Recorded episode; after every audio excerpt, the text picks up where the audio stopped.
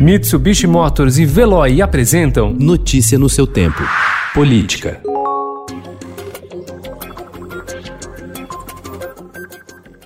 O presidente Jair Bolsonaro prepara a recriação do Ministério da Segurança Pública com o objetivo de aproximar ainda mais os policiais militares do seu governo. Parte da categoria reclama por não ter um representante na esplanada para defender seus interesses, como acontece com evangélicos e militares das Forças Armadas, grupos que também ajudaram a eleger Bolsonaro. O apoio de PMs e bombeiros, que somam 470 mil pessoas na ativa, se mostra importante no momento em que o governo enfrenta manifestações e queda de aprovação.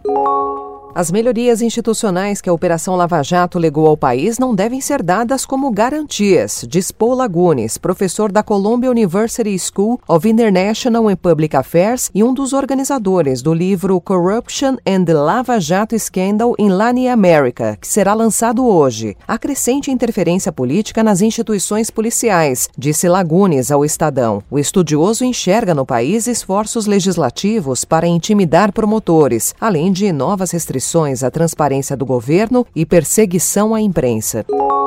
O ex-deputado federal Nelson Meurer morreu na manhã de ontem vítima da Covid-19 aos 77 anos. Ele estava internado em um hospital particular desde terça-feira, quando deixou a penitenciária estadual de Francisco Beltrão, onde cumpria pena de 13 anos, 9 meses e 10 dias de prisão por corrupção e lavagem de dinheiro. Primeiro político condenado pelo Supremo Tribunal Federal na Lava Jato, Meurer foi acusado de receber propina para dar apoio político à permanência de Paulo Roberto Costa na diretoria de abastecimento da Petrobras.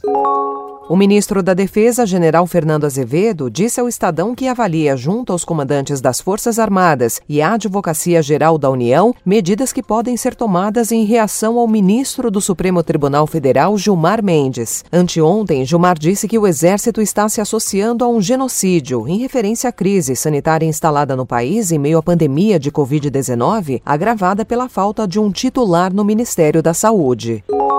Mesmo após a ofensiva do Facebook e o avanço das investigações do Supremo Tribunal Federal no inquérito das fake news, o presidente Jair Bolsonaro pretende manter em seus postos os principais integrantes do Gabinete do Ódio, como ficou conhecido o grupo de assessores do Palácio do Planalto, comandado pelo vereador do Rio Carlos Bolsonaro, que estaria por trás de ataques a adversários nas redes sociais. Na quarta-feira passada, o Facebook derrubou uma rede de 73 contas e perfis ligados a integrantes do gabinete do presidente, a seus filhos, ao PSL e aliados por comportamento inautêntico coordenado. Notícia no seu tempo. Oferecimento Mitsubishi Motors. Apoio Veloy. Fique em casa. Passe sem filas com o Veloy depois.